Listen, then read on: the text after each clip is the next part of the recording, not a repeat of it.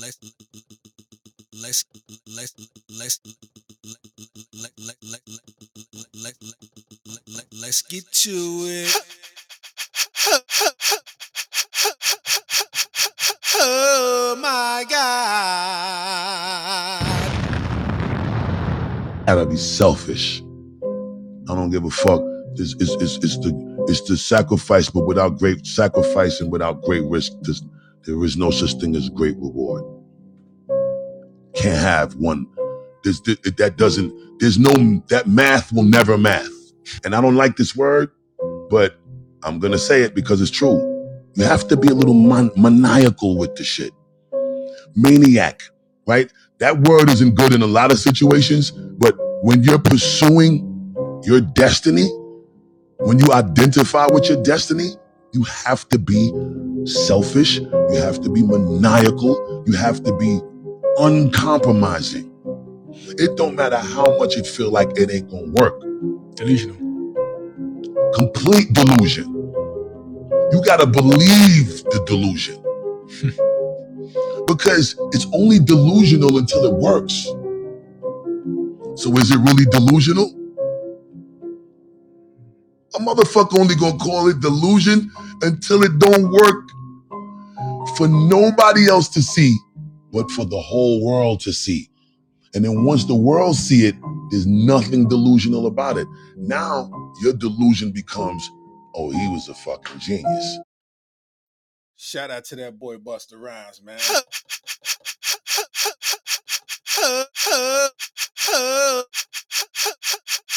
Oh my God. Yeah. What they talking about? Uh-huh, uh-huh. Yeah.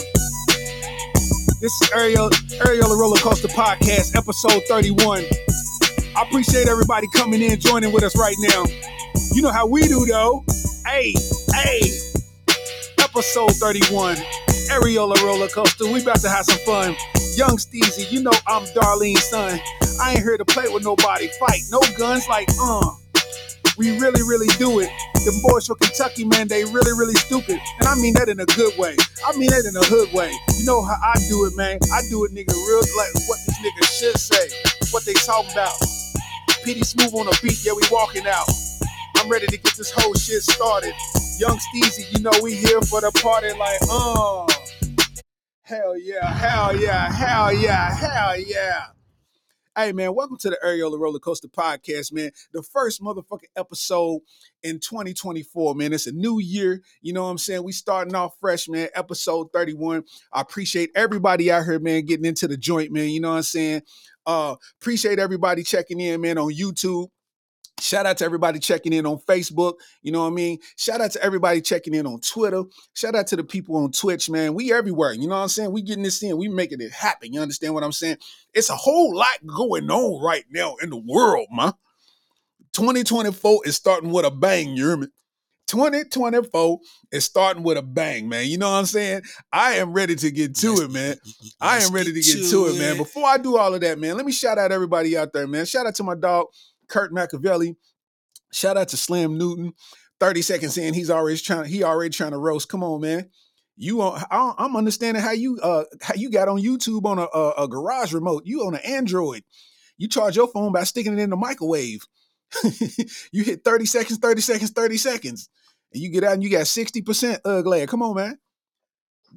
Don't watch my stream on an Android. You're gonna bring my numbers down. Come on, man. Come on, man.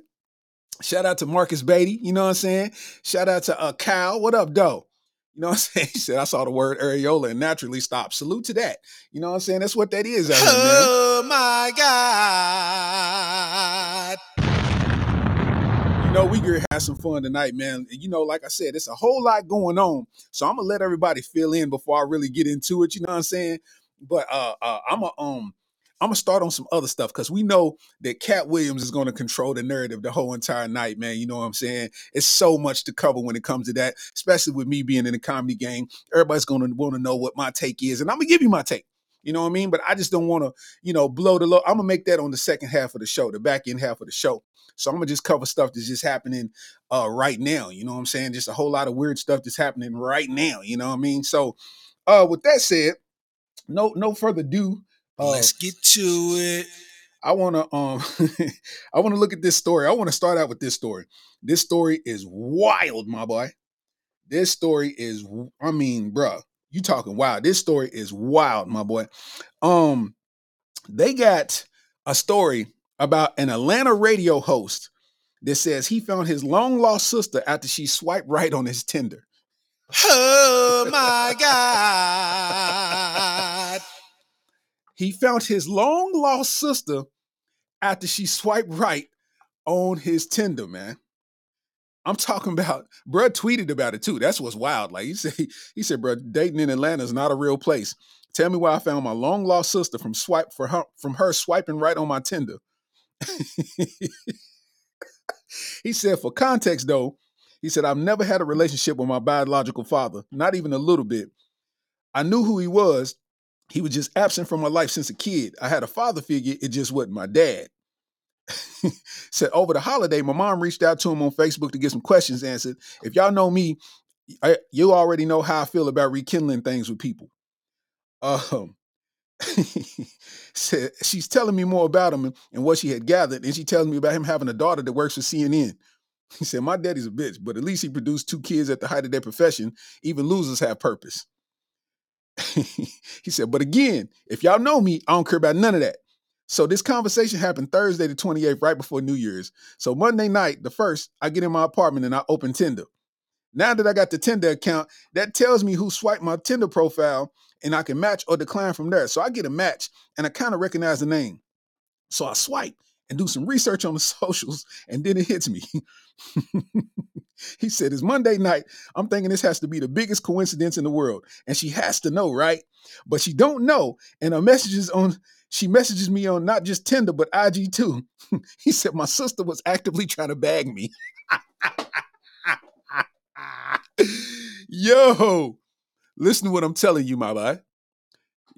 I, that's a forever, that's a forever stain, man. That's a forever stain that your sister tried to bag you on Twitter. Like your long lost sister, you never met her yet, but the time that y'all met, it just so happened to be on Twitter. I mean on Tinder. That's wild. That's wild. Um he said what's crazy about it all is she don't have a relationship with him either. And so basically they just roam in the world and ended up finding each other uh, good thing they caught it. You know what I'm saying? At least they wouldn't three sessions in because that would have been weird. You know what I'm saying? that would have been weird. You know, they three sessions in and now they found out that they blood brother and sister. Like what? You know? hey, that's wild. That's a that's a wild take because one, I don't know nothing about dating apps. I mean, I don't know about y'all. Have y'all ever been on dating apps? I ain't never really been involved in in a dating app, so I can't tell you I can't tell you what that would be like. You know what I'm saying? Like I I've never downloaded none of that. Plenty of fish, Tinder. I couldn't tell you nothing about it.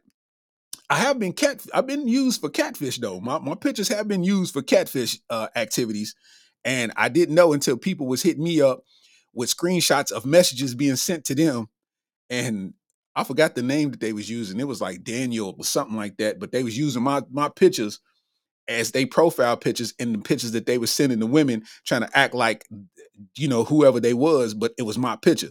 So that's as far as i've gotten in that game you know what i mean? But uh, that's wild to be on tinder and have that happen. Like i've never like i said i've never been a part of that world but i've had partners who've been a part of that world and you know when your partners give you the they give you the drill like you know they tell you what's really good. It ain't no holding back.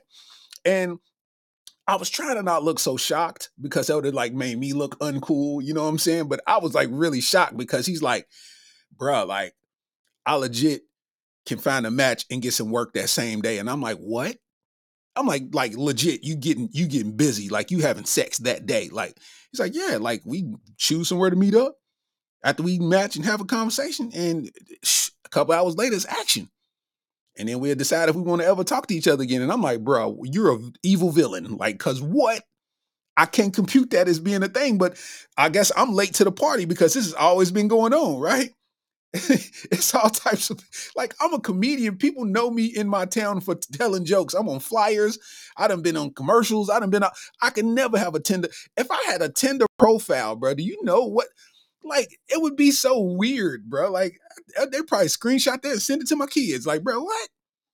But bro went on t- Tinder, man, and and his sister, his long lost sister, swiped right on him, man, and and hit him up on Instagram. She was really trying to get bruh and them guts.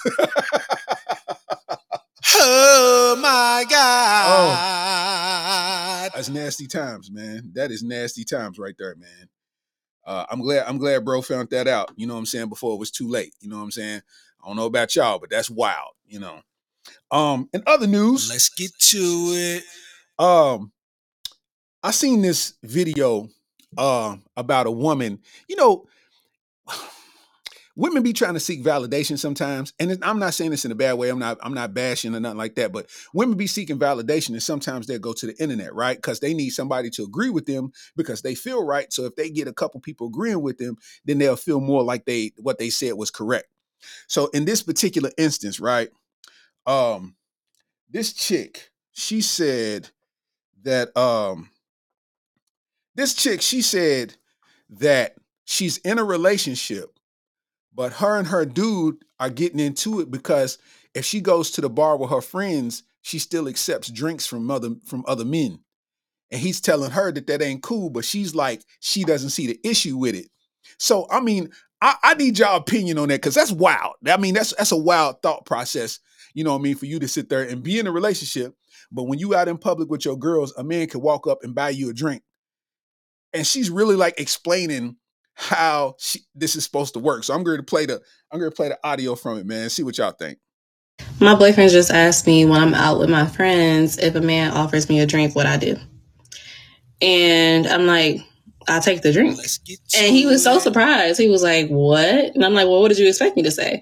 And he was, I thought you were going to say no. Like, when a man offers you a drink, or if a man offers you a drink, you turn it down. I'm like, No. Like, um, I mean, there are moments where it's appropriate to turn out a drink, right? If a man is like aggressively flirting with you and you know you don't want that, turn it down. If a man walks over to you with a drink or says, I'm to get you a drink, I'll be right back, turn it down. I got to see it be made. But if we are literally at the bar together and you like, what are you drinking or what are you having? I'll get it for you. Absolutely. And then I set the standards or the expectation afterwards that not only are you buying a drink for me and my friends, but we're not about to sit here and talk and mingle and flirt afterwards. Like, if you buy me a drink, I want you to know that you are literally just buying me a drink. Thank you. I appreciate it. But I'm not turning down the drink. Like, I guess that's like the whole point. My point is, I'm not turning down a free drink, especially when you get it for me and my friends. Like, for what? What, like, what do I get out of that other than no drink? Listen, man, it ain't a beverage out there that exists that's gonna make me okay with somebody buying my girl a drink. I don't even want a woman to buy my girl a drink. Like, what what are we talking about right here? You are telling me that it's okay for another man to walk up, get your attention, and buy you a drink. You talking about uh I'm gonna accept a drink, but it ain't no conversation. It ain't no whole lot of it's only a handful of stupid niggas out there that'll actually go for that.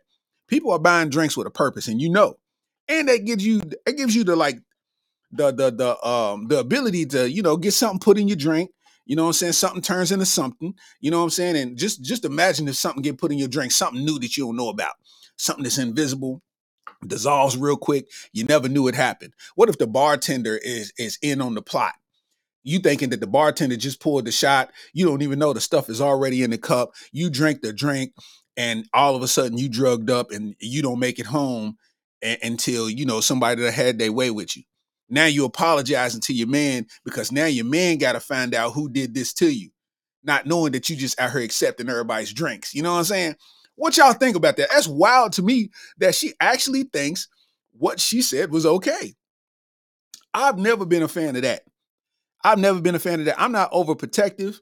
I just know that escalations can happen. A shoulder to cry on become a dick to sit on. You know what I'm saying? I learned that the hard way in my life. So I don't I don't do all that. You ain't agree to sit here and tell me that uh you got a crush on a celebrity. We don't do all we don't do none of that. I don't do none of that. Because I ain't to sit there and tell you I got a crush on a celebrity.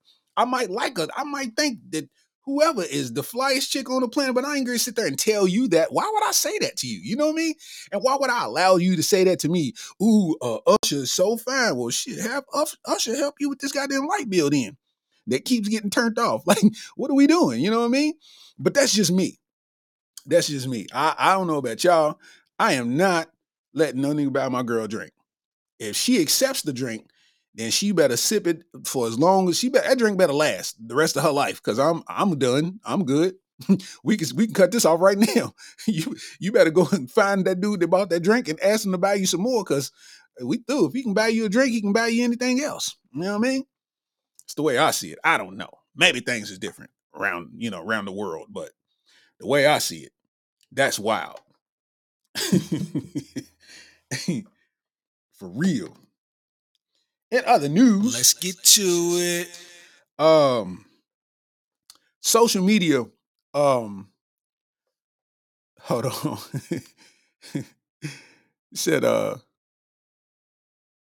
said in my T Pain voice, "Let me buy you a drink." Hell to the nut. Right, right. I like. I would be mad if one of my friends bought my girl a drink. Like, bro, what are you doing? Like, bro, like what you what you look like buying somebody else's girl a drink? Like that's that's weird. Kurt Machiavelli said, "You take the drink, open yourself up to other conversation, whether you want it or not. If they say the right thing, facts, facts. It might be harmless conversation that turns into a large conversation that turns into a dance that turns into a, a, a social media handle exchange. Next thing you know, he's liking all your pictures. He's he's uh, sending little hints, but you ain't responding to him. But he's consistent, and his pictures is fire. And then all of a sudden, you know what I mean? The domino effect takes place, and now you putting in PTO. you putting in PTO to try to go and, and go out to lunch with this man because he done begged you for six months to go out to lunch. So your man think you at work, you out here at lunch with a dude that bought you a drink six months ago. You know what I'm saying? It's gonna domino into that, man. That's that's nasty time right there, man. I don't know. Maybe that's just me. Maybe that's just me. That's a that's a no go. If a man buy you a drink and you accept it, I'm good. I, am passing on you right then and there. And my ability to uh my ability to disconnect is is stellar. That's a superpower of mine. I can I can disconnect from a I can disconnect from something and sleep like a baby. You know?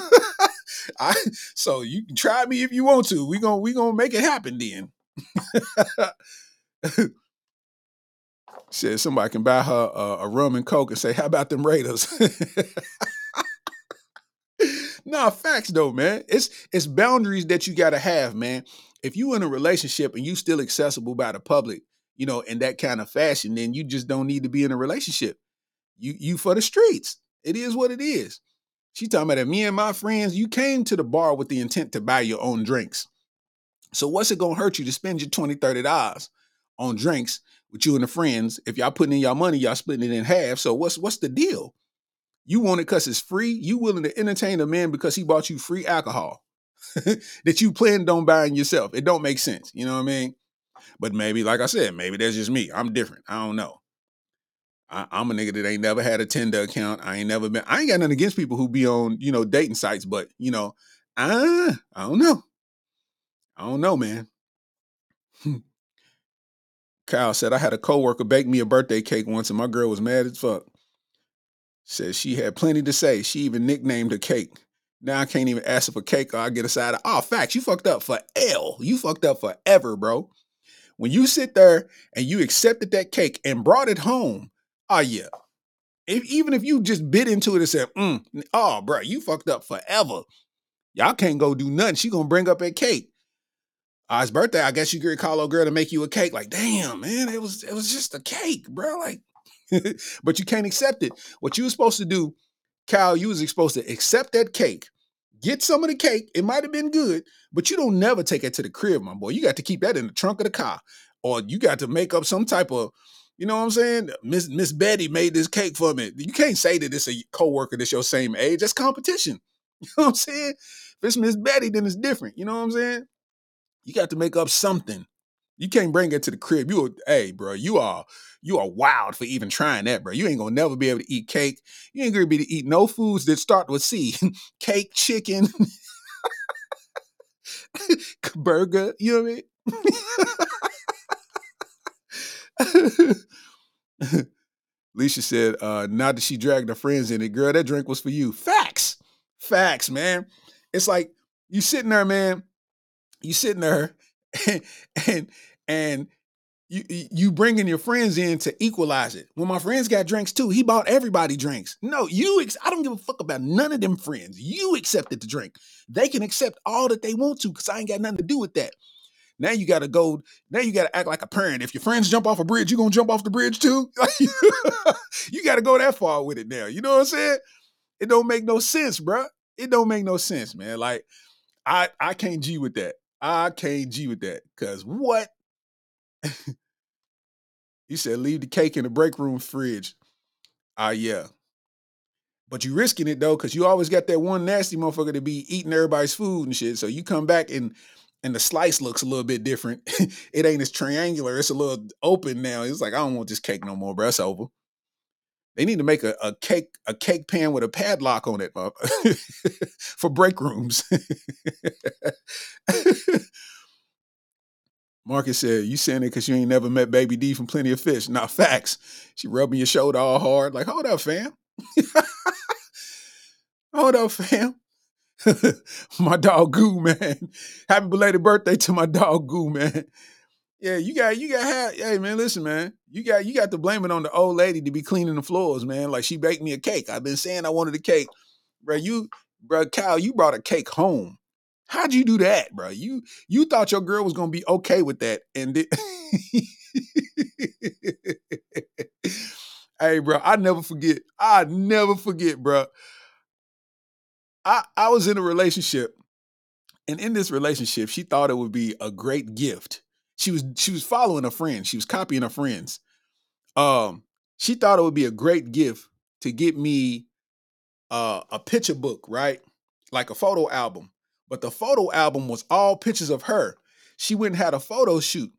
So she snuck off and did this photo shoot without me knowing it's gonna be a surprise and all this kind of stuff. And she had my football jersey. I was playing football at the time, so she had my football jersey. And this is like, you know, she wearing boy shorts and underwear, so I, you know her ass is out, and you know all that kind of stuff. So it's like these is like overly sexy pictures that nobody's really good to see. But I'm looking at the name on the on the corner of the of the pictures, and I look at it and I'm like, that's a dude. Like you went somewhere and had a man take pictures of you, fam. And she's thinking this is a great gift. I'm like, bro, this is not a good gift. You just let a nigga take pictures of you in underwear, fam. Like, what are you doing? That's not a great gift. Like, you snuck and made that happen. Like, I had no idea that you was somewhere in the building in your underwear taking sexy pictures. And you thinking that this dude is being professional, that nigga got them pictures in his files, still to this day. That nigga didn't delete them pictures. He got pictures of you in his computer. and you attached to me, so how do I look? like, what? What kind of gift is that? Never, never had another photo shoot again. I tell you that much. never had a photo. Sh- never had another photo shoot again. Fuck is you talking about? Said this is not a good gift. This is for me. this is this ain't for me or you. Yeah, facts. How you gonna you gonna make a you gonna have a photo shoot? Take the pictures, put it in the album, and present it to me as a gift. I still would have been weirded out if it was a woman that took the pictures, but it was a whole man on the other side of that camera that got to see my girl in her underwear taking sexy pictures.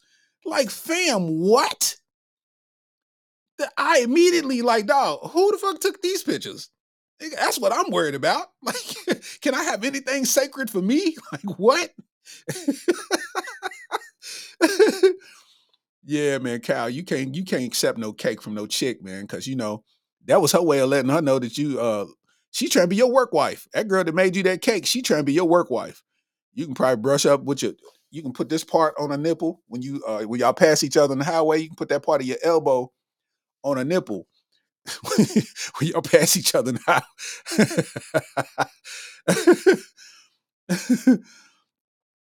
Mike Taylor said, I had a girl send me a video of her going down on some other dude like I was gonna appreciate it.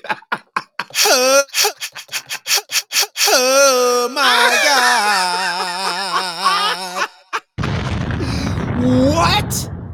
What? You had a girl send you a video of her going down on another dude. Like, look at what I can do. You blocked. The fuck? Look at me suck dick. Blocked. Don't what? I don't even bruh. It's out of it's it's it's out the factory. We know you give head. I didn't say I wanted to see you give head. Like what? She sent you a video. Hey, bro. yeah, she was on some other. You know she did that because that, that's worked with people before. That's why she did that with you. She was comfortable sending you a video of her giving somebody else some head because that's worked before with other dudes.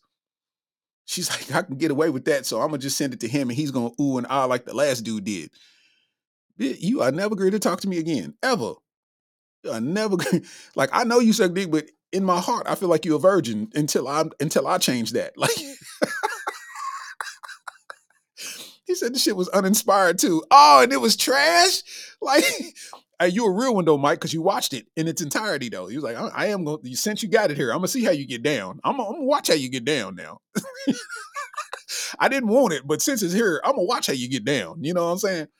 She sent you a video of her giving another dude head as her audition tape. What? It is wild out here in the world, bro. Cal over here accepting cake from his work wife and bringing it home to his real wife. I done had I done got a gift of a photo album full of fucking risque pictures from my girlfriend uh, at the time that another dude took. His name, name still got them pictures in their goddamn uh, laptop, probably. he got them stored on a hard drive somewhere. You better believe it. He got. I be telling girls all the time too. I'm like, y'all keep taking these risque pictures and these risque photo shoots, thinking that y'all doing something. Y'all be sexy, got the see through, got your underwear, nipples showing, and all that. Them photographers is putting that shit straight in the beat meat folder. That's what you got to understand. Them is going in the meat, the uh, the meat beat folder. you can think they professional if you want to. Them is going in the meat beat folder. They ain't never got to talk to you. They ain't never got to ask you for no pictures. They just always thought you was you was nice. And now they got these pictures of you in that bubble. You got oil on it. They watched you put oil on your cheeks. They stayed professional. If you notice, ladies, when you went and did them risque photo shoots, what did the photographer have on? He had on jeans, okay? The reason he had on jeans is because denim can hide the woody. Oh my God. denim hides the woody. You understand what I'm saying? That's that's what you that's what you got to understand. Denim hides the woody, so he doing these photo shoots, so you can't even see him get hard. Meanwhile, it's, it's, it's over folding up against itself like. You ever had a you ever blew up an air mattress or something heavy on it? That's that's what was happening with his shit inside them jeans.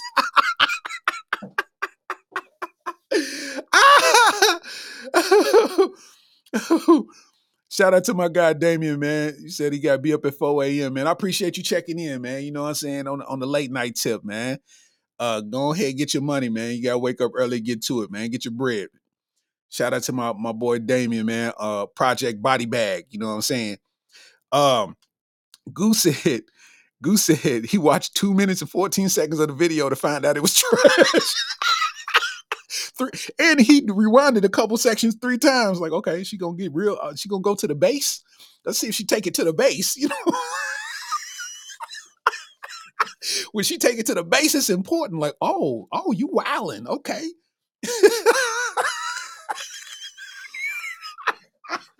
hey, they take it to the base. You like, wait a minute. They show off if they take it to the base and stick the tongue out too. Like, oh, what are you doing? You want me to move today, huh? oh. he said, uh, Devin, shout out to Devin, man. Dev, Devin Jackson said made a scouting report on the film. Oh, yeah, he took notes and everything. Took notes and everything. She hit the base three times in, in a, a two minute span, you know? she took three breaths, you know what I mean?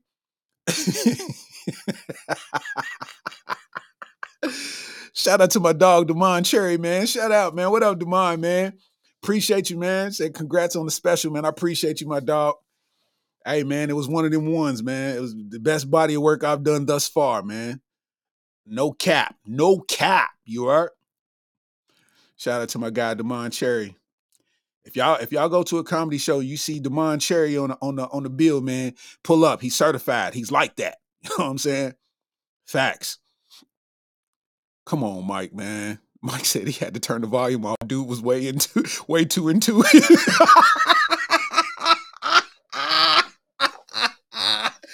no, man. No. No. No, man. Don't tell me that, man. Don't tell me that, man. Don't tell me that, man. He said he had to turn the volume off because dude was way too into it, man. I stopped at the gas station to buy some Reese's peanut butter cups. Ended up buying some beer. Moral of the story I like titties. Yo, bruh, she sent you a video of her throating another dude, dog. You know what? You know what would have sucked though, Mike, man. No pun intended. You know what would have been terrible though if she sent you that video and she was getting busy, like cut, folding her up, superhead. You know what I'm saying? Superhead versus uh, Mr. Marcus. You know what I'm saying? Like, bro, I don't want. I'm intimidated now. Like, why would you? Why would you send this to me? Let me find out, like in real time. Don't don't give me the forewarning that you like this. she sent you a video of her giving mid. she didn't touch the base not once. Then you feel gay because it's like, hold on, wait a minute. I am I'm literally watching. I'm literally watching. Wait a minute.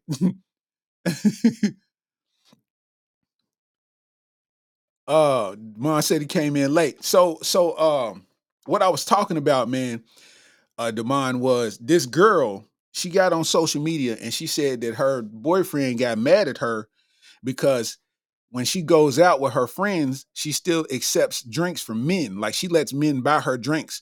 She don't let it go nowhere, but she's like, as long as he's buying drinks for her friends, she's gonna accept them.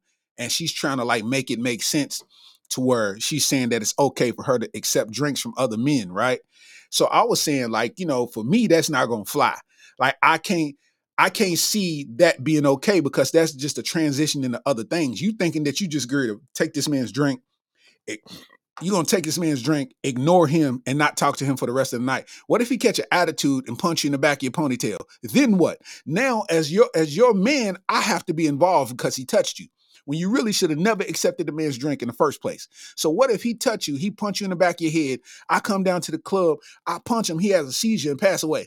Now I'm in jail because you decided to accept somebody's drink. You know what I'm saying? You see how far it can domino into something all because you want some drinks that you planned to buy on your own, but because a dude walked up to you, you accepted those drinks. Accepting a drink from another man that ain't your man is disrespectful to your man.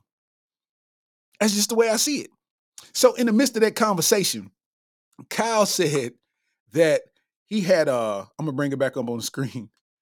Uh Kyle said that he had a coworker bake him a birthday cake, and he said his girl was mad as fuck.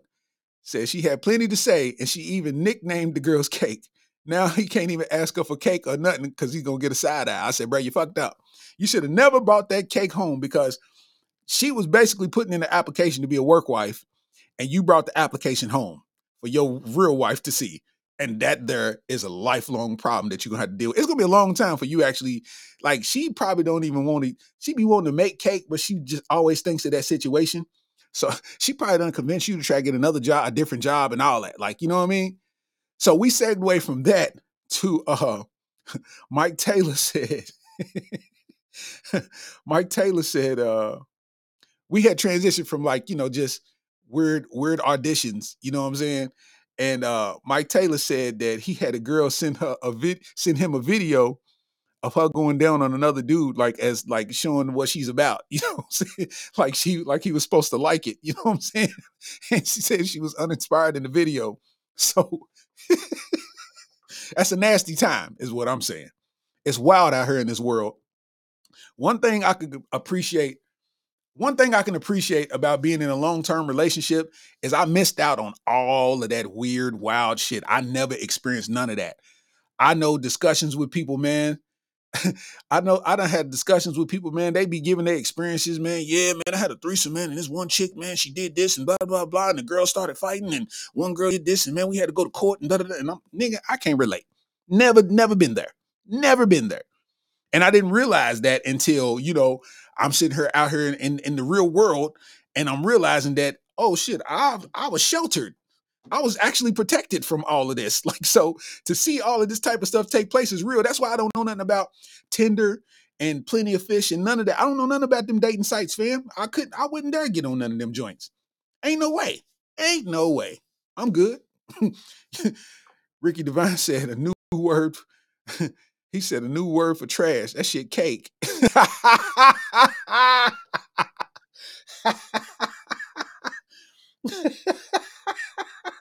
you sitting there watching the game like, nah, man, he ain't even good. That nigga cake.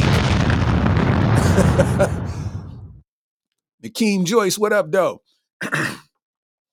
yeah, so that that was wild. That was that was super wild, man. Um, in other news, Let's man, get to it. uh, we've kind of seen things happen, right? Uh, we've kind of seen things happen out here in the social media world, but people it be going over people's heads. Demond said, "Oh yeah, he should have left that cake in the break room." I actually met my wife on Plenty of Fish. Facts. God damn it. Oh my God.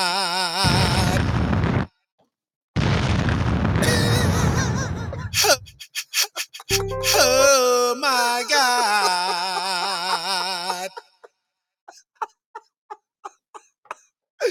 You I'm not laughing at the fact that you met your wife on Plenty of Fish. I'm laughing because probably 10 strokes in, you like, dog, I love her. Like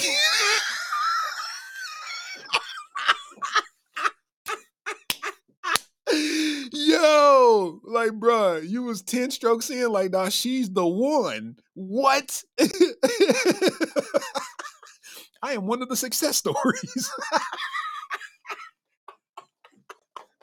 Oh my God. Yo, that is hilarious, bro. That is hilarious, dog. Oh man. Nakeem said, fuck what you talking about. You gonna talk about Shannon Sharpe or what? Don't get to it, man. I didn't want to make the show, I didn't want to start the show off with that because it's so it's so fruitful of a topic, it's gonna consume the rest of the show. So I didn't want to start out with that. I'm about to get into that in a few minutes. I'm about to get I'm about to get into that in a few minutes, man. My boy, my boy Demond said one date and three strokes. Ah, he knew she was the one. That bro already had the ring. He had a he, he he already had the ring. That means so you know what that tells me though, Demond. You know what that tells me, Cherry man. Cherry, that tells me, man, that you went raw. You went raw that first date. Cause you you can't find love like that through a condom, is what I'm telling you. you can't find love like that. You know what I'm saying? Through a condom, man. You know what I'm saying? Them first three strokes, she was like, hold up. Why is my back tingling? Like, you know what I mean? Like it was meaning something to you right there. I ain't mad at you, man. hey, man. I'm telling you, man, that's hilarious. That is fucking hilarious, man. Salute to you and your wife, man. Salute to you and wifey. I ain't, I ain't mad at that. So what I was going to say, what I was going to say is, uh, um, you know, we see a lot of stuff on social media.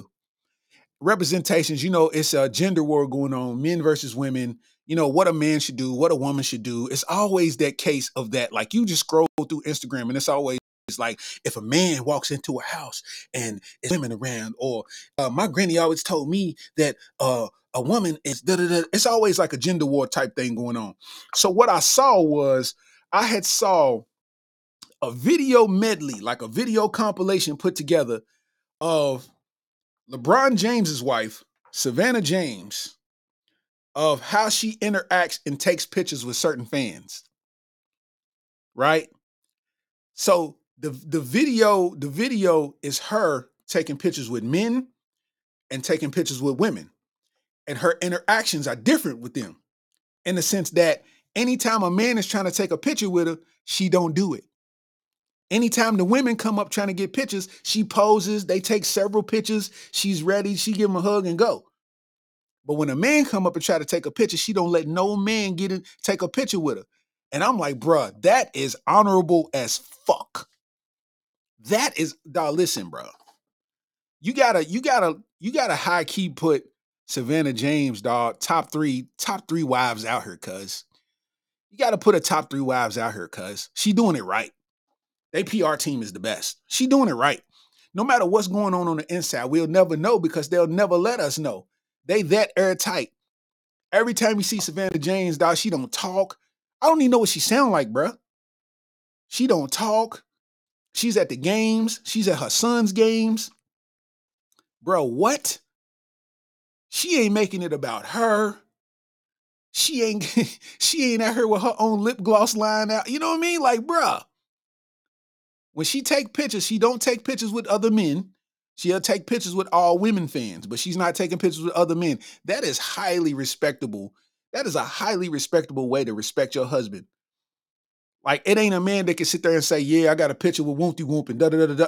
Bruh, that's fire. I gotta, hey, listen, man, hold up, man. Where the round of applause at, man? Where the round of applause at, man? Round of applause, man. Round of applause for Savannah James, dog. Round of applause for Savannah James, man. Demond said LeBron and Savannah met on Plenty of Fish.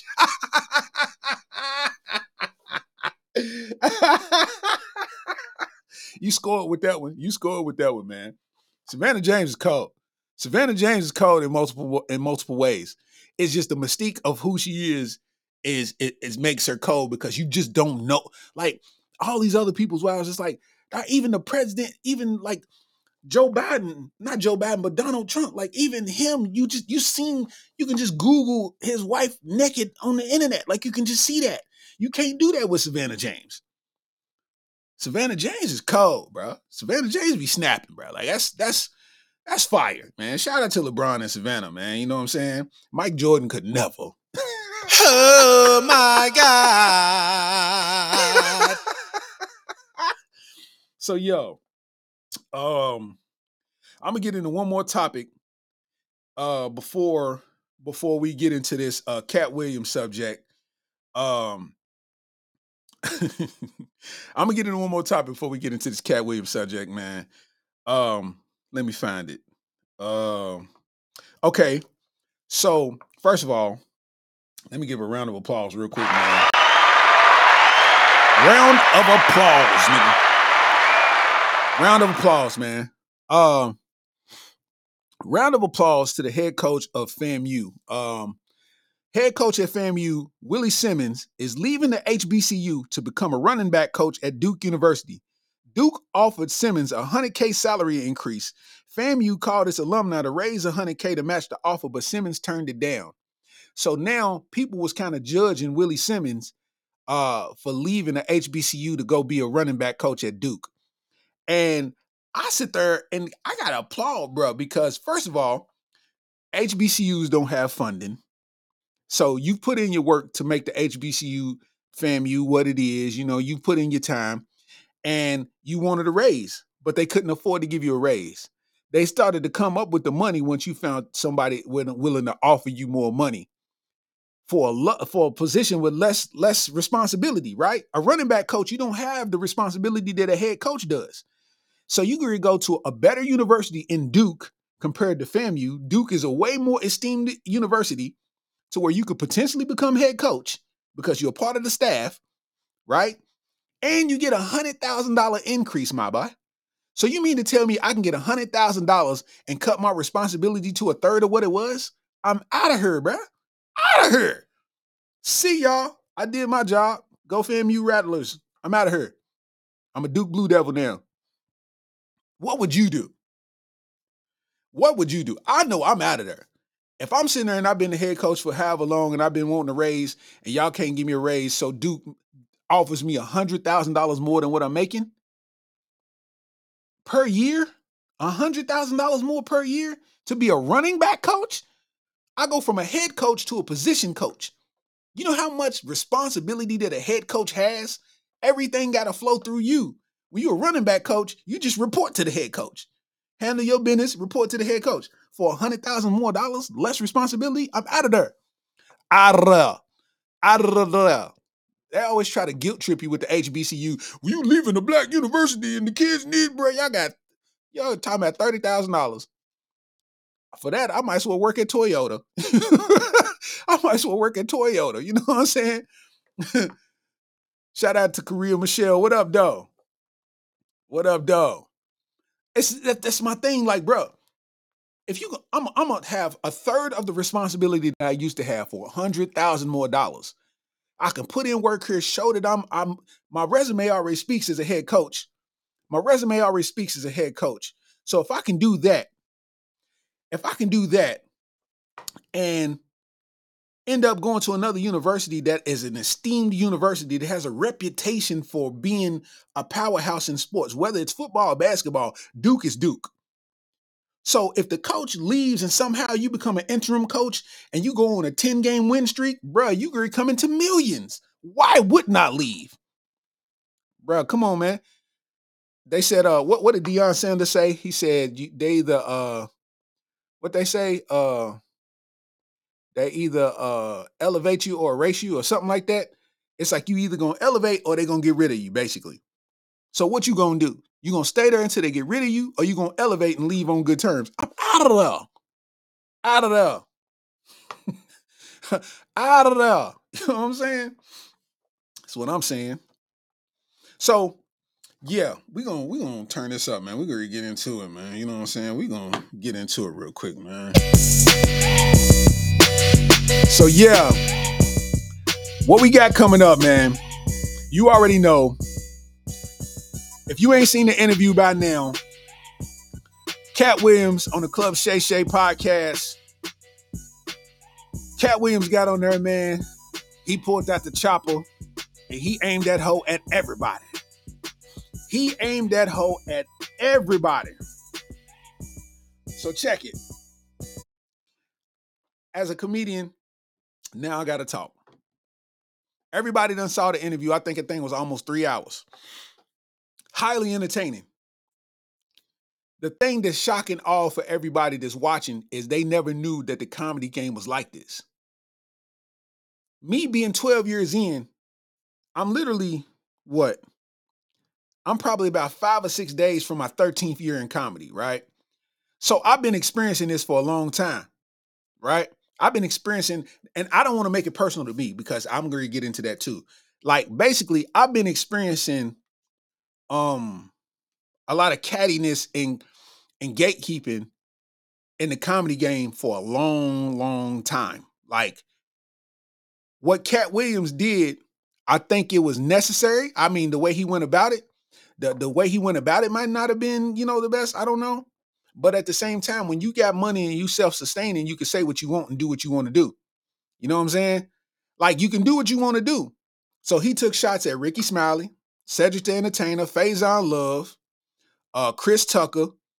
Uh, who he take? Who else he take shots at? Uh, um, Steve Harvey. He talked bad about everybody. And the thing is, when you talk about gatekeeping and you talk about clicks in comedy, that's a real thing. If you don't know what gatekeeping is, gatekeeping is like somebody having somebody having access to to clubs or stages or shows and instead of being open and letting people that's in the fraternity of comedy get in, instead they keep it all for them and their crew and don't let nobody inside. That's gatekeeping because you're afraid that somebody's going to come in and take something away from you this exists even on my level. You know what I'm saying? Like it's people to gatekeep. It's it's clubs around here that I ain't never touched. You know what I'm saying? And I know people that are in direct contact with the people that do the booking, but they won't put you on just because they might be afraid that they might lose a spot. You know what I'm saying? I ain't never afraid of losing a spot. Even if you took the spot, it is what it is. You know what I mean? It's like, you know, that's the game. It's like if you performed at a place, how many times you're gonna perform at the same place?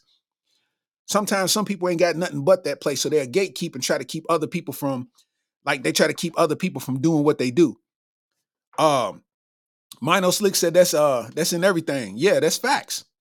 That's that and the and the engineers do it, rappers do it, DJs do it. I'm, I'm sure it's gatekeeping and painting. You're not going to get the acrylic five, like you know they doing everything in their power to try to keep things up their way. You know what I'm saying? Like so so with the with the Katt Williams interview, um, what you witnessed was somebody who don't need the system. That's somebody that don't need the system, bruh. What you do, you do it good enough to where you have your own following independently, where you don't need a system to abide by.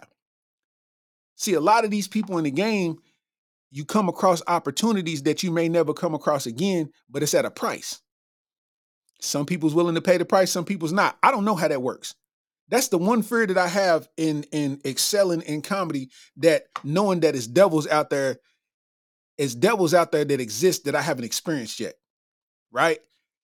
It's like I've seen popular comedians that be on TV come out of the bathroom wiping their nose. And it's like, oh shit, like I, I never would have thought, but that's what you do. You know what I'm saying? The, the the funny part about it all, the funny part about it all is Katt Williams is speaking out. He can speak out that way because he's put in the work. His body of work speaks for itself. But what ends up happening is, is all the comedians see it. All the comedian community sees it. And now everybody gotta somehow interject themselves into this and make it about them. This is what I'm noticing. My whole, my whole, my whole, you know, my Instagram, uh, all the comedians is going live. Everybody's having discussions. You having four comedians talk at one time, and everybody keeps talking about either they experience with one of the comedians that's in discussion. Niggas is posting pictures of them and Katt Williams with quotes next to it, and this, that, and the third. And it's like, why are you making this about you? This ain't about you.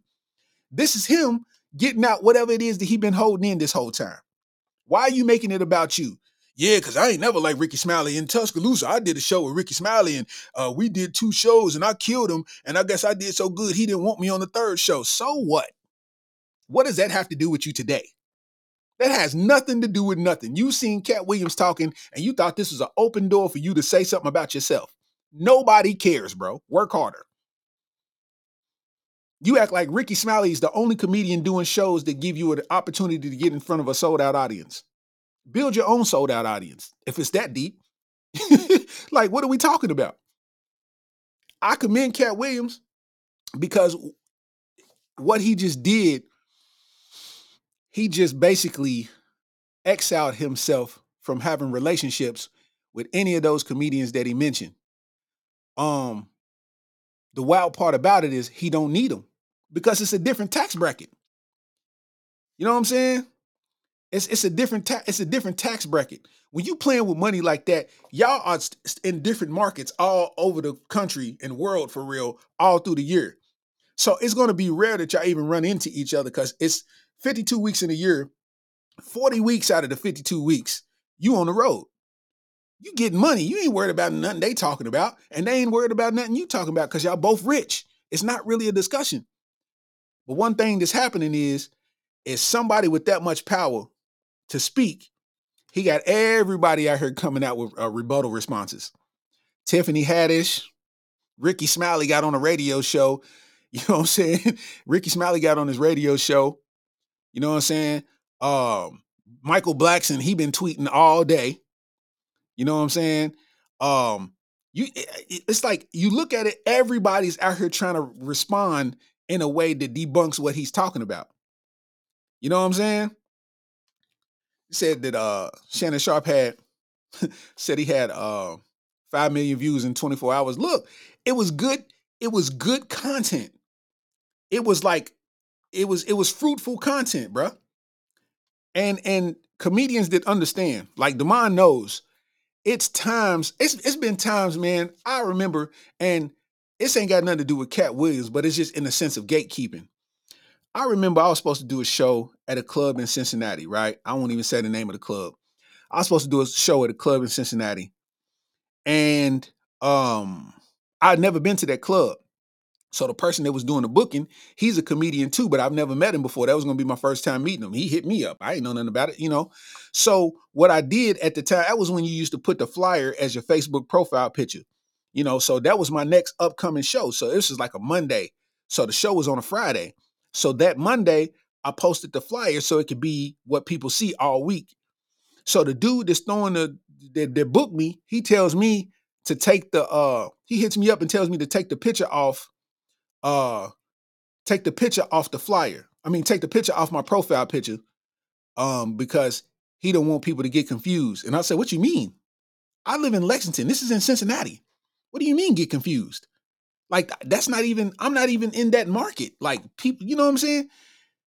And he's like, but uh, I don't want you to have the picture up right now. And I'm like, you can't tell me when to post the the flyer. Like you ain't gonna tell me when when I can put it on my profile picture and when I can't just because you booked me to the club. I ain't got nothing to do with nothing. That's a, that's a personal thing that you trying to make it. And then he said, Why well, uh, you off the show then? Don't worry about it. And I didn't do the show. And it's like that personal part that you had going on, whatever it is, you might have had a bad day, whatever it is, your personal own preference ruined a relationship between me and you that never got built. And just think about that on a grand scale, though. You doing a show that you getting paid, you know what I mean? You getting paid forty thousand dollars, fifty thousand dollars, and somebody's trying to mess with your money to where you end up getting twenty five thousand, thirty thousand dollars. You gonna have a real issue. You know what I'm saying? You're gonna have a real, real issue. You get into these celebrity, you get into these celebrity parties, and you start realizing what happens in this world and what it takes to get in this world, bruh. I don't want no parts. I tell you now, I don't want no parts. They talking about what happens at a Diddy party and all this kind of shit. I don't want no parts, my boy. I don't want no parts. People's like, man, you need to protect Katt, man, because you know what's gonna happen. Something gonna happen, man, and da da da da da. And it's like, I mean, I don't, I don't see that taking place. But it's like, think about how you living when your whole goal at first was just to be a successful artist a successful comedian, a successful whatever it is that you are. And now you turn it into somebody who has to hide what it is that they do behind closed doors. That's wild. That's a wild play. So him getting on the Shannon Sharpe show, the uh, Club Shay Shay, saying what he's saying, how he's saying it with such truth and conviction, because you know when somebody's making up something. People's trying to pick apart the little details. I don't know why I expect a human to be perfect in an hour, in a three hour discussion. You expect him to be perfect with everything he's saying. Oh, he said he read 3,000 books and he runs a 4 3. That's what you took out of that? That's what you took out of what he just said. Everything he just said, you talking about, uh, I don't believe he run a 4 3. So what about all the real shit he said, though? Who cares about what speed he runs? He's talking. It's a discussion. You know what I'm saying? Like, you I'm sitting here reading people's comments, and some people's like, well, he's being messy, and this, that, and the third, and da da da da da. Sometimes people get fed up. If you notice, Katt Williams don't never really be on on on social media like that.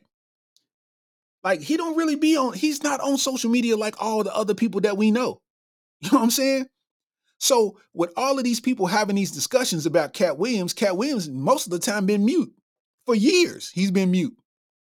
So this particular time he speaks up and he speaks up flagrantly. So now he done turned the whole internet upside down.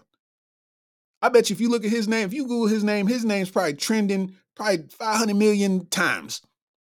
You know? And that's what's wild because now he's starting to expose truths that nobody ever knew about. Now all of a sudden they starting to find Cedric the Entertainer jokes that somebody else told way before that show. Hmm. Now, it ain't none of my business. I don't know how it transpired. I don't know who did it first, but I did see what I saw.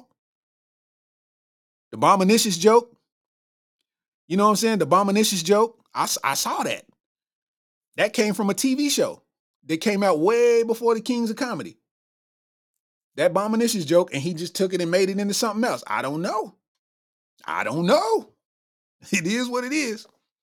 Tiffany said, uh, you know, I've been around so many of these comedians since I was younger, and still to this day, they go through a lot and be very fed up at some point. I love Katt. He's one of my favorite her clients.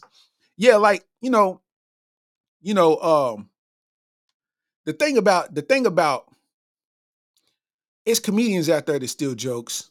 Carlos Men, I think it was Carlos Mencia or something like that. He was notorious for it because if you ain't got a big name and you in the club and they watching you and your shit hitting, they think like, oh, I could take that joke, add this to it, man, and do this show and do my special, and everybody's gonna think it's my joke because they don't know him. You know what I'm saying? That's something that exists in comedy. That's something that exists. And being that you ain't got no name, if you say somebody stole my joke, nobody cares. Just go write another one. Nobody cares. Even Dave Chappelle was talking about that in one of his specials. How somebody took his joke and then pay him for it. You know what I'm saying? OG Tim Northern in the building. You know what I'm saying? OG comedian, OG, OG, OG comedian. He know what he talking about, man. Said he's saying it's truth. It is the truth. It is the truth. You know what I mean? Said truth mixed with a little razzle dazzle. It's entertainment, not facts. Coach Truck said it had 2.7 million views in one day. Facts. That's worth all the money spent to make that interview happen. Worth all the bread. So I'm going to start playing some excerpts from this, right? And I want to show y'all how much he rocked this shit, right? Like one thing, one thing I want you to know, right? Let's just say somebody stole my jokes and I saw my joke on a special. It's literally nothing I could do about it. I'm gonna complain to a bunch of people who could give a fuck. What I'm gonna tell you for? He stole my joke. I just gotta write another joke. It's part of the game. It's really literally nothing you can do but complain. You know what I'm saying? It's really nothing you can do but complain about it. So hold on. Let me find where I'm at. Listen, Katt Williams got everybody so upset. He even got Trick Daddy getting at him. I'm like, what did Trick Daddy? What did what did what did this come about, man? Listen to this shit. Listen. stand up, um, one of your stand up, you was sarcastic saying that if Trick Daddy can own a restaurant, you can do anything. Look, well, nigga, you bulldagging looking up, nigga. I'm not no comedian. I'm a street nigga first, okay? Keep my name out your mouth, yes, nigga. Keep Rickey Smiley name out your mouth. Keep all OG's name out your mouth. If you don't like a person, if you don't like a person, you don't say. I've told people that I didn't think you was funny. I ain't never say I didn't like you. And I'm glad I didn't never say I didn't like you because me, by me not thinking you were funny, I actually saw you one day and I was laughing my ass off. I was crying laughing one day. Remember that little boy put you in the headlock? I was crying fucking laughing that day, nigga. I mean, one of your. Listen, man. this nigga, you know, Trick Daddy was mad because that nigga ain't even have a seatbelt on. That nigga was talking boom, boom, boom. that nigga was driving. That nigga was driving while doing that. That nigga took his eyes off the road. That nigga risked his life to get his point across to Katt Williams. Katt Williams got niggas out here super upset, bro. Super duper upset, bro. That, that is so wild to me, man. Listen to this, man. And a rich man that ever lived. And I don't, I don't, I don't mean, please don't look at my net worth. I saw my net worth. I, I had that on me. I don't, I don't even, oh, I swear to God. What I'm saying is, like, I'm saying my net worth is less than my last Netflix deal. you understand what I'm telling Make you? it make sense. but I'm fine. Jesus was poor. Jesus ain't had nothing. So why don't we be mad? You say I don't have nothing. They had the amenities they had back then, okay? Say it again. We got different amenities now. not, not more than gold. Gold they said they Googled his net worth. He said, I looked at it, I had that in my pocket. Oh my God, this nigga snapped on niggas, man. This nigga, that nigga snapped on niggas, man. What's what's so crazy about what's so crazy about it, dog, is he's speaking truths, right? And malicious as they may be, you know, they they must be the, you know, whatever truth is, is like you talking about movie roles, you talking about money, money Mike, and all this kind of stuff. And it's like a lot of people has, you know, took shots because he went at Kevin Hart, he went at everybody. Like, and everybody's responding. Tiffany Haddish responded. Kevin Hart responded. Rickey Smiley responded. Trick Daddy responded out of nowhere. Faison Love responded. Michael Blackson responded. And the thing is, is he's untouchable by gatekeepers because they can't keep him because he ain't nowhere near the gate. He ain't got to be nowhere near the gate. He's doing arenas on his own. One thing I can commend Katt Williams about is how he takes women on the road with him every time he go on a tour. Majority of his his people that open is women. He always puts women in a position to win because women don't never really get on these tours like that. Especially women that don't that are funny but don't have a name like that. You know what I'm saying? Like that's that's that's what's gangster about Katt Williams. a, a lot of things that I saw, people were speaking in defense of Katt Williams, and this is just comedians. And they're like, yeah, man, uh, I was at blah blah blah club and um I was performing, opening for Katt Williams. I was doing uh I did a five minute set. Like I did a five minute set and I got off the stage and he was backstage and told me how good of a job I did. And he said he just handed me a wad of money. He said I counted it and it was seven hundred fifty dollars. And he went went out there and did his show and that was that, right? And I'm like, that's things that you don't really hear about. You know what I'm saying? That's things that you don't really hear about. People people was telling these stories like, man, he done paid them. You know what I mean? They do they do a, a show, and one dude said he did a show, and he was bummed out because Katt Williams wasn't there yet. So he thought that Katt Williams didn't get to see his set. So he was kind of bummed out, like, dang, man, I wanted him to see me get busy because he tore it up. He said when he got backstage, Katt Williams was right there talking about he did a wonderful job. Gave him a five, wad of money. He said it was like two thousand dollars. But this is the stories that they don't tell you, though. You know what I'm saying? Because that don't happen in the all the comedians is right here in this chat right now will tell you that that don't happen. You open up for a headliner, a lot of these niggas be acting like snobs, bro. A lot of them. It's a lot of cool ones too. Don't get it twisted. But a lot of them be acting like snobs, bro. I keep my conversation to a minimum. I ain't trying to be one of them people. Oh man, so yeah, take me on the road with you, man, and yeah, do that. Not, not never, not never, not never. Appreciate the opportunity to rock with you, my boy. That's it. That's it. That's it. I fucks with Gary Owen heavy. I fucks with Gary Owen heavy. You know why? Because he's the first comedian that got me on stage on a premiere show at my home club. I fucks with Gary Owen heavy. I don't even know if he knows that to this day. Like, I don't even know. Gary Owen, his opener had a family emergency and had to leave. And the club called me and asked me if I could do the show. And I did like four, five shows and ripped them bitches in front of my city. Sold out shows. This is my this is early in the game. This is my first opportunity to do sold out shows. I'm still doing open mics. So I'm doing sold out shows, 25 minute sets in front of my city. Turn this bitch up. It was it was it was like, yo, you gave and ever since then, ever since that day, I've been booked at that club ever since. Cause that was the one opportunity for me to show what I had, right? So it's like I I thank Gary Owen all the time for that opportunity because the relationships I've built since then, the money I've made since then, and just the opportunity to perform. You know what I mean? Like, you know, Tiffany vouching. You know what I'm saying? Tiffany, I, I put I put it down. You know what I'm saying? Another person, Tiffany's Peoples, Adele.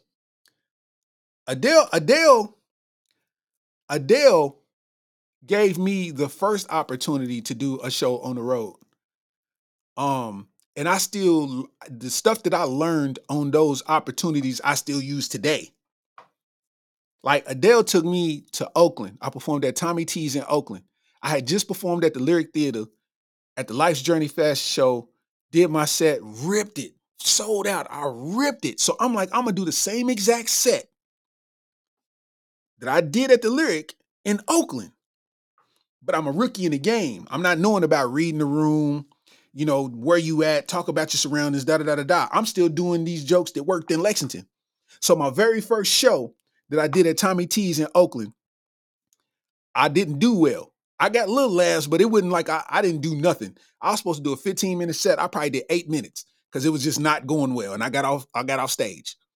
But it was another show, you know, it was a two show night. So it's like after that, I was like, oh, let me write. So I'm just sitting there in the room.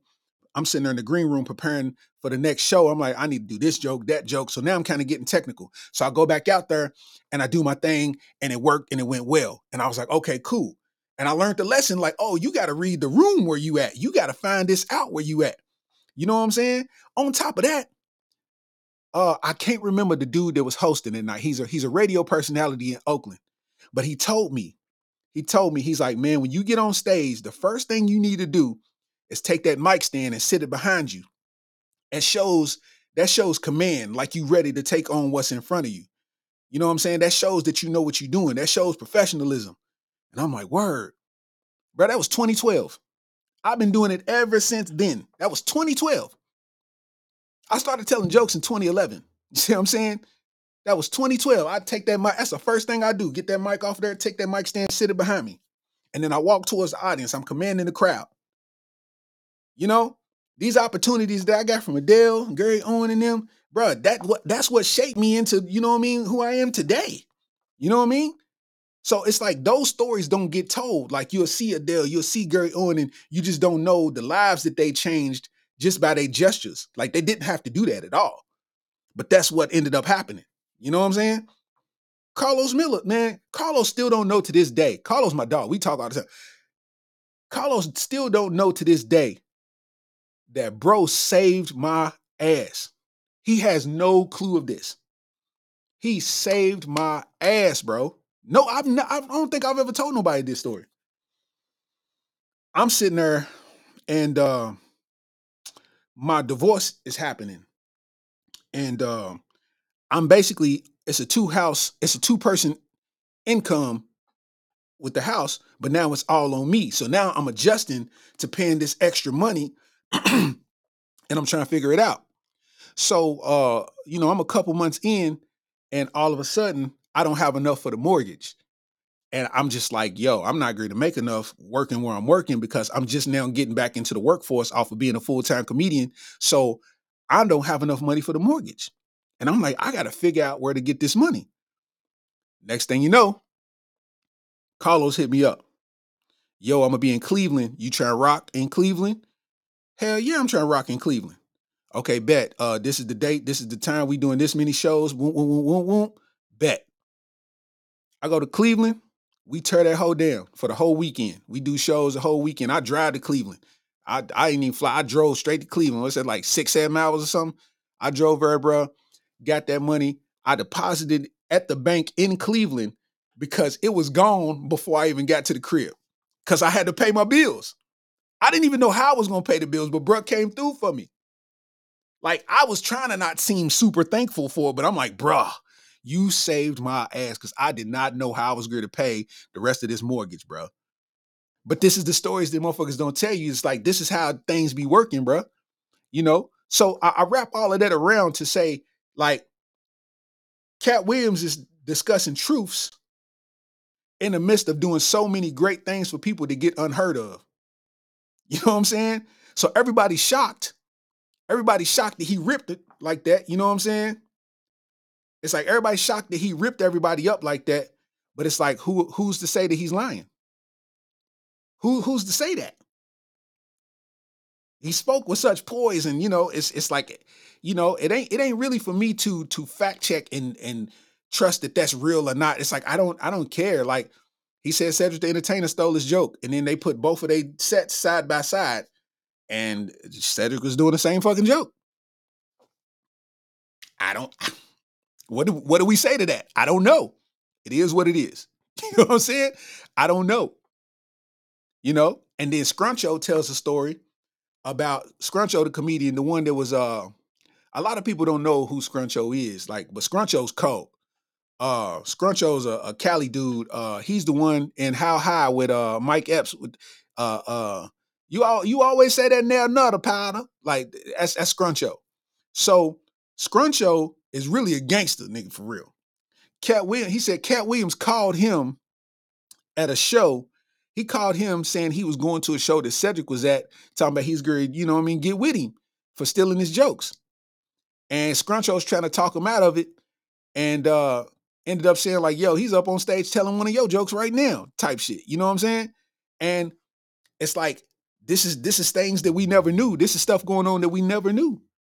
We've always heard these stories. He's telling a story about how Steve Harvey didn't want um um Bernie Mac, like he was trying to uh hate on Bernie Mac.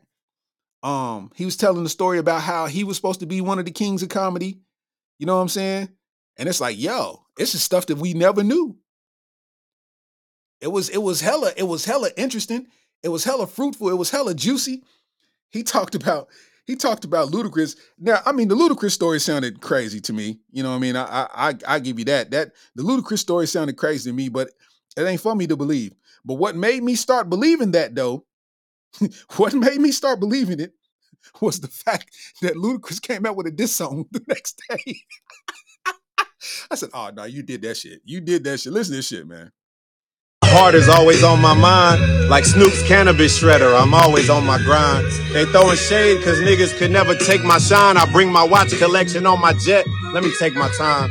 Like fine wine, I'm aging like Benjamin. Top five, I'm worth mentioning. Bring me rappers, I'm lynching them. See the pendulum swing, Jesus with diamond thorns, ludicrous. Swaddled in Gucci linens when I was born. Never been Illuminati, only Illuminati. And I only left with bitches when coming from any party. Now I'm married with kids, the evolution of life.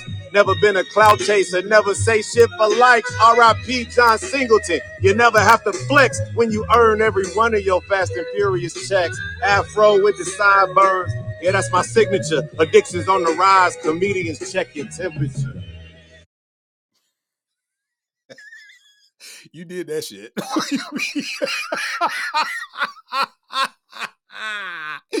yo, yo, listen.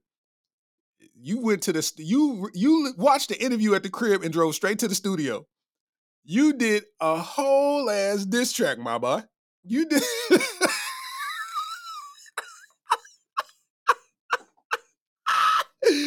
Yo, bro. Yo, when he said all the the Hollywood packages, everybody get uh, a funny face, light skinned wife, and then they put all the pictures up of everybody with funny face, light skinned wives. I said, "Yo, come on, man! Everybody's faces was funny built. Like, come on, man." Ludacris had a whole diss track, dog. My boy Millionaire Hoy in the building. What up, though? Uh, Casey Yankowski said, When am I coming to OKC? Hey, man, that's the thing. If I could get in contact with a club, you know what I'm saying? If I can get in contact with a club manager, then this is where we get into the talk of gatekeeping, right? So it's like if I could get in contact with a club manager in in uh, OKC, because I know it's a bunch of clubs in, in in Oklahoma City, and if I can get like, let's just say I don't know, I don't know these people in these clubs. I've never been to Oklahoma City, right? So I'm gonna need to know somebody that knows a person that does the booking at OKC for them to co-sign me in order to get me in that room because they don't know me. They ain't never saw me. But once they get wind of me and I can send them my kit, my press kit, show them my work, show them what I'm doing, show them what I'm capable of, show them what, show them my resume, then it starts to speak its own volumes, right? So that's what got to take place in order to get me in markets like that because they don't know that I exist and I don't know that they exist. You know what I mean? It's just one of them type of things. I can't just email them like, yo, I'm from Kentucky and I'm funny. I need somebody there to co-sign me in order to get me in that room, man. That's how it works. And that and when it comes into the gatekeeping, a lot of those guys don't want to do that because they they fear that it'll take something away from them. Not knowing it's like, bruh, I met you, I'm gonna bring you to Kentucky. Like that's duh. you know what I mean? That's how it's supposed to work. Millionaire said, when Luda said Illuminati, he dropped out of my top 100 MCs list.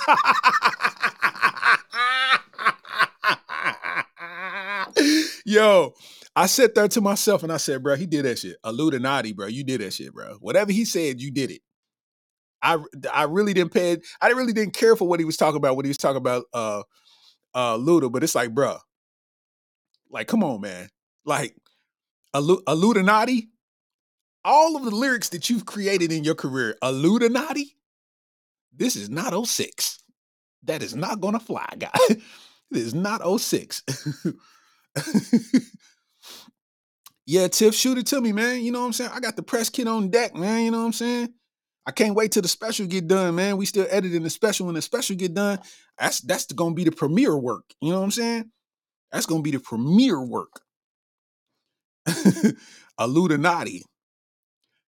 Coach Truck said it's gonna fuel the internet for a while. Nah, facts. It's really gonna fuel the internet for a while. And and and the thing is, man, the power of the power of the tongue can change things. Katt Williams just could have had a regular interview, answered just the questions that Shannon Sharpe asked, and that would have been what it was. Katt Williams made that interview one of the top interviews of the year, and I don't think it's going to be topped. Like early in the year, it's going to be the one. I don't think it's going to be topped because if anybody else do something like that, they ain't doing but duplicating. They ain't doing but copying off of what he done already did. You know what I'm saying? And it's like, I think in the comedy world, if we if we focus more on community than than than being apart from each other and gatekeeping and being clicked up, then i man, it's no limit to where we can go with that. Because one thing that that happens with you know comedians that rock with you and fuck with you is they'll watch you, right? Like for instance, shout out to Black Ron, man. Black Ron is uh he's a writer for Wild and Out and uh super hilarious comedian out of Texas, man.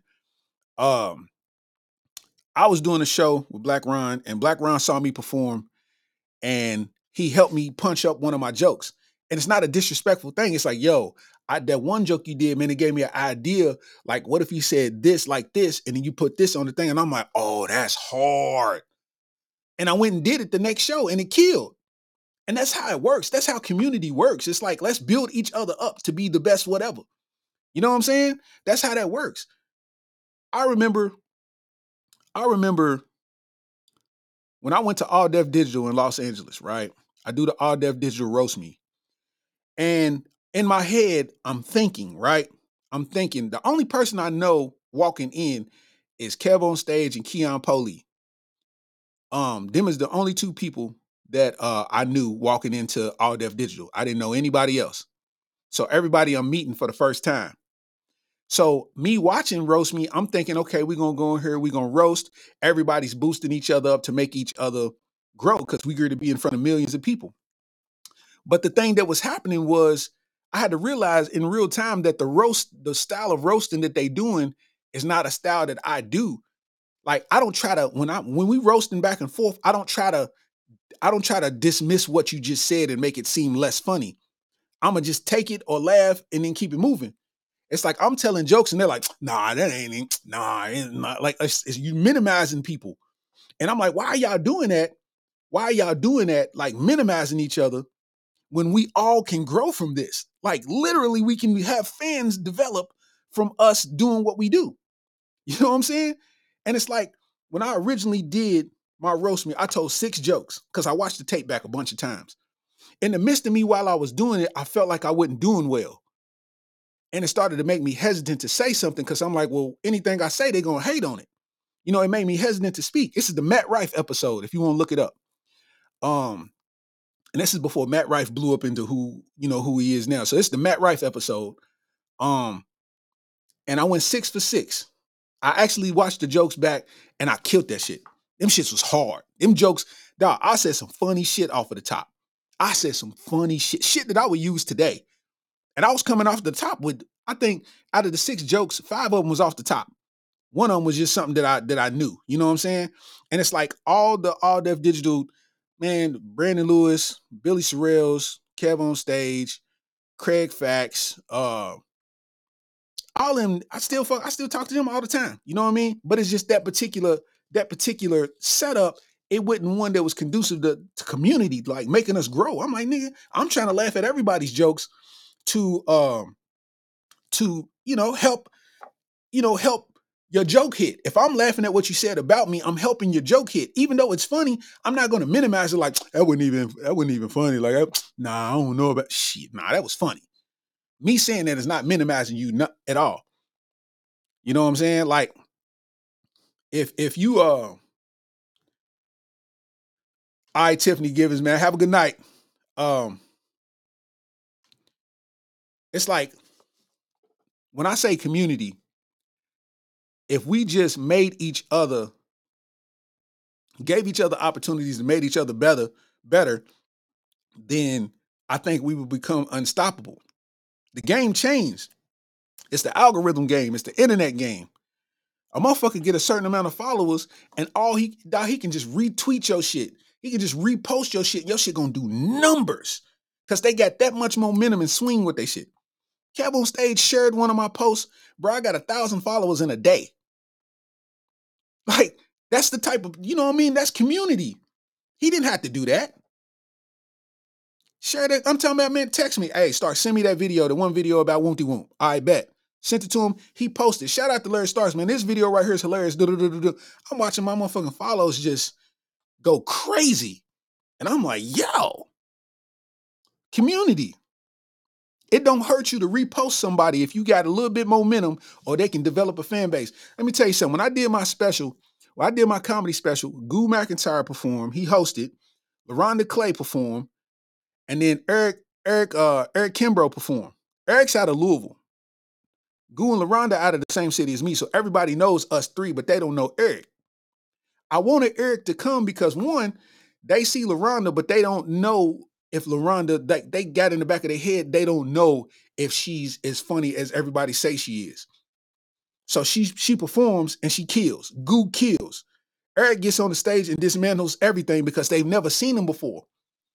So Eric, Eric, he dismantled it. But that's the purpose. Community. Me giving my me giving my stage, people's coming to see me for the special. They don't even know Eric's there, but now they know who Eric is. Everybody kept saying, "Man, I did not know they was that funny." Man, man, who's that one dude from Louisville? Man, who's that man? Dog, he's comedy.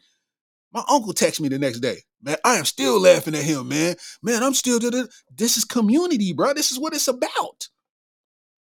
I be seeing Eric post something, and then they'll see somebody from Lexington in the comments. I'm like, dog, that's what it's about. We need to grow. We need each other to grow. So if I can get an opportunity to put my man's in position, I'm not going to take it as if that's going to take something away from me that's going to help him. You know what I'm saying? Millionaire said, uh, the 80 the ADD roast me was mad haterish, especially that R&B dude with the waves. it was it was a little haterish. It, you know what I mean? But everybody, everybody like the energy off camera was, you know what I mean? It was different. It's just their style of roasting. You know what I'm saying? I'm used to everybody laughing at everybody. You know what I'm saying? Like, I, you know, I'm just I'm just used to everybody laughing at everybody. So to be in a, a environment where you're trying to like minimize and not make people seem as funny, I'm like, that's not productive. Because everybody's trying to win. Why would we come to look like we not funny? Like, I came here from Kentucky, bro. That's a that's a a, a five and a half hour flight across the country. I came from Kentucky. I didn't come here to seem unfunny. I came here to do me and, and grow. You know what I mean? And I mean, I I could say that. I mean, that roast me. It's like I, it's a good resume. You know what I mean? I, I gained friends from it that I still communicate with to this day. You know what I'm saying? It's like Craig is one of the best to do it. Craig is one of the best to do it. We talk, man. You know what I mean? We talk every blue moon, man. Just chopping it up. You know what I mean? That's the homie. Billy Sorrells, that's the homie. Kev on stage, that's the homie. Brandon Lewis, that's the homie. like, that's what we do. You know what I mean? It's about community. It's about building each other up, helping each other win. And I say all of that to say, like, that's kind of what Katt Williams does with no recognition for it. He builds community. Like, he's saying if I get a hundred thousand, I'm dropping ten thousand in the same city I got the hundred thousand from. He's like, that's my way of tithing. So I'm giving ten thousand back in some way, shape, or form. You know what I mean? And it's like, bro, think about how beautiful that is because you change shit for people. Those gestures that you forgot about because it was so simple to do, that lasts people for life. Like people, people be lasting on that for life. Like, bruh, Eric Kimbrough opened up for Katt Williams at the Yum Center. Dog, that's a benchmark in his career, fam. I got to perform in a Yum Center because of Katt Williams. That's a big accomplishment, bro. like, understand that. You know what I mean? Ain't no better feeling than you being on the stage with people that you deem monsters and you are sitting there at the same level as they are with your jokes. They make you level up. The conversation that you have off the motherfucking scat, man, come on, bro. Real shit. Real shit. I respect Katt Williams for speaking his truth. I respect, I respect, I respect how long it took him to do it because that shows that he was like ignoring the attacks and just keeping his head down and, and sticking to business, you know? And then it just got to the point where he said, fuck it. And he just, you know, he unleashed on people. And he started talking and he's he's he's got receipts. Like he's talking in detail with receipts. You know? So it's like it ain't for us to believe whether it's real or fake. It's more so for the other people who's who's so-called told a lie. If you live a lie, then you gotta, you know what I mean? It's gonna be expensive to keep that lie alive. And eventually that money well gonna run dry. So the truth is gonna come out sooner or later. You know what I mean? You know. Kimbrough said, uh, Kimbrough said, Katt gave me out of his pocket at his show on top of what the promoter paid me. And see, I've heard that story multiple times, bro. Like, I've heard that story multiple times with people. You know what I'm saying? I've heard that story multiple times with, with comedians that interacted with Katt Williams. Like, man, I did a five minute set and he gave me $700 and told me keep pushing. And it's like, bro, that, that, that alone is just, it holds its own different kind of weight, bro. It just holds its own weight. It's, it's, it's wild, man. Coach Truck said, keep doing big things. You keep doing big things too, man. You know what I mean? What y'all do, man, for the for the high school sports world, man, is, is very much needed and appreciated, man. We appreciate you and Big Bew, man. Big Buford. But it's like I've learned like watching watching Carlos interact with people that are fans of him. I learned, I mean, that's that's kind of my style anyway, but I learned from him to never let that shit get to your head. Like, you know what I'm saying? Like I've watched people come up as fans, like just chicks like, Carlos, man, you did your thing, man. I, I just want to smoke a blunt with you. And he's like, shit, come to the back. And shit, they just sit back there and talk and smoke the blunt. Like they just chilling. It was nothing, no extra. It was just a conversation. Like they just, and it's like that's a lifelong experience for them. But to him, it's just like, all right, this is after the show. You know what I mean? I'm gonna just be on some regular shit, some normal shit, whatever, whatever. You know what I mean? We walk in the hotel. Ain't you dude from Wild 'N Out? He's like, nope. And he just walks off. And it's just like we laughing about the shit, like, you know, he's like, nigga, shit happens all the time. You know what I'm saying? It's like, bro, those those experiences, like it teaches you how to, it teaches you how to uh react when you get in those same situations. Because it, your hand is so heavy, it can change things however it moves. You know what I'm saying? Like, I've never seen, I've never seen like Carlos and them treat people like bad. Like they try to get shit in order, you know what I mean? And if some shit get, you know, hectic, then they handle it accordingly. But it's like for the for the most part, everything be smooth, everything be cool. It be all love all the time. You know what I'm saying? Chico Bean shouted me out in front of my city. We at the Opera House. Chico Bean shouted me out in front of my city. He didn't have to do that. But that's a lifetime thing. That's in the books. That's in the books. He didn't have to do that. See what I'm saying? Like, no matter what a hater say, no matter what, it's like, bruh, that was right there in front of a packed house. Somebody that y'all came to see was talking about the hometown guy in a good way, quoting jokes verbatim. That's real love. Like, you know what I'm saying? Community. You know? Demontre said, I didn't have a show with Katt Williams, but I did a show for a cat gave me five dollars plus what the promoter gave me. it's tough out here, man. It's it's what I'm saying is is you know they came up in the rawest era, and a lot of things that go on in the industry we know nothing about because you're dealing with the big boys. You're talking lawyers, You're talking assistants, you talking security, you talking management, you talking agents, you talking a whole different level besides a, a, Facebook inbox like, "Yo, can you do this show?" and I'm a ca- I'm a cash app you. You know what I'm saying? Like th- that's the that's the you know what I mean? It's a different level. So what happens now? I can relate to this in a sense of eh, once the real is rare special drops, you'll see how this is similar for me. You know what I'm saying? In my special, I became vulnerable and I told truths that nobody knew about. You know, to the normal person, to to the to the normal person, it'll seem like none of this stuff was possible to happen because it's never been spoken about. But then when I speak about it and I match it with receipts, the view changes. Now it's like, hmm, that's why everybody was locked into what Katt Williams was saying, hung on every single word, because he's saying it and he's matching it with receipts, and nobody expected it. that's how this works. Now what happens is, since Katt Williams spoke his truth, everybody got to defend themselves now.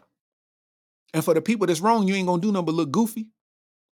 If you try to combat back, like Michael Blackson's trying to roast back, you little midget nigga, like bruh, he called you a person from Africa that has a fake African accent. He killed you. Bah, bah, bah, he shot you up. You out of here. Mm-mm-mm. It's real. Now, Michael Blackson, every time you talk about Katt Williams, you look silly. And Michael Blackson is one of the funniest comedians that I've seen in the history of me watching comedy shows. I saw Michael Blackson in Toronto and my knee was stinging, and I didn't even know why my, my knee was stinging. It was because I was slapping it, laughing so hard. I thought Michael Blackson was gonna kill my mama, boy, because she was laughing and not taking a breath to the point where I'm like, get a pat on the back like a kid. Michael Blackson gets busy. But what I'm saying is, as him speaking out to everybody, you gotta react in a mature way, or you're gonna look stupid. Kevin Hart, mature. Real short, simple, mature, leave it alone. He said a little sentence and then started promoting what he got next, his next film. Smart. Rickey Smiley got on a radio show, explained himself, had somebody come on the radio show, kind of vouch for what he's saying, and then said that he has no issue with Katt Williams, kept it peace. Smart. Because if you got rowdy and started talking crazy, you're going to look like Trick Daddy. Trick Daddy looks silly. Anything that they say, they're going to look goofy in defense. That was a master class of how to take up for yourself by Katt Williams. A complete and utter masterclass. The bravery that it takes to go against everybody in the industry that's a power player and stand on your own. You didn't mention nobody but yourself. You stand you stood on your own against everybody. You talked about earthquake. You talked about you talked about uh, uh, Kevin Hart. You talked about Tiffany Haddish. You talked about Faison Love. He took a little slight shot at Ari Spears. You talked about Ludacris. You talked about Chris Tucker.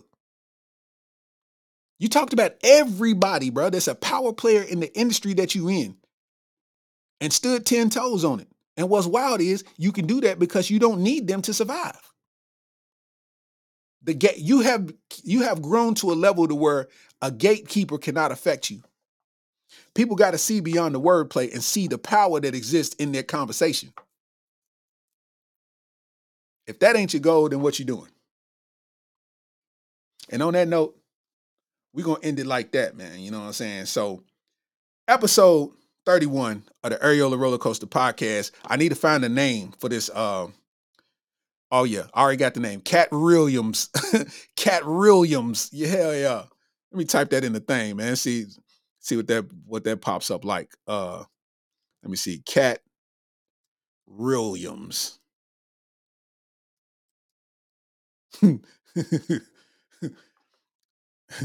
Katt Williams. My Logan said, um, bro, your time is coming. And if I make it, I'm putting you on too. That's what it's about. Vice versa, man. See, this is this is the work that exists. This is the work that exists in the game. Right now it's 1157. I'm a father. My kids are teenagers and they self-sufficient, but I'm taking time away from my family to grind and be productive and go towards something, right? I'm, I'm putting my time towards something that's productive. This is my resume. You can look, you can look on my YouTube channel, and I have 30 other episodes of me doing this right here. This costs money. The board that is hooked to costs money. If you can tell my, my picture's a little bit more crispy, that's because I invested in a camera. And the camera's sitting on top of the MacBook that I, I invested in. The, the, the, the shine that you see on me, these are lights I invested in all by myself. This is nobody helping me with this. This is my investment. It's thousands of dollars worth of stuff that I had to get one at a time in order to present this, you know what I'm saying? Because I believe in me that much. You know what I mean? So, with the help of community, I think the possibilities is endless. And that's what we're going to do. You know what I mean?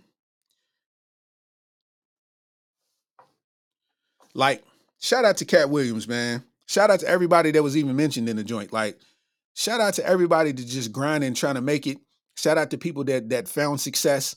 Shout out to the people that's gonna find success in the future.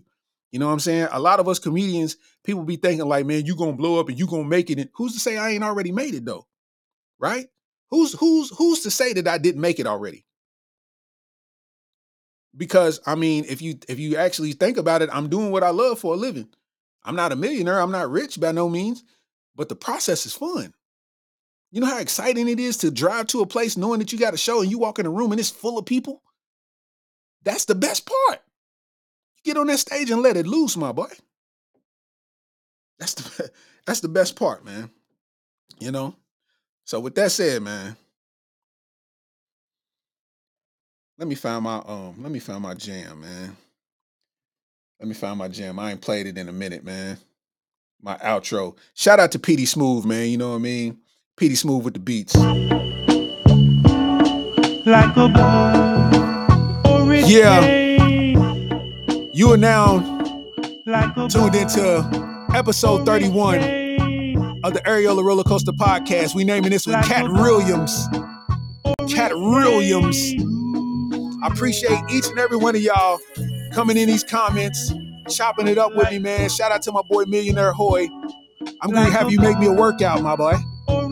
You know, I'll be working out, but I'll be seeing you get busy, man. I need a workout, man. like a. Uh, shout out to everybody on YouTube. Shout out to everybody on Facebook.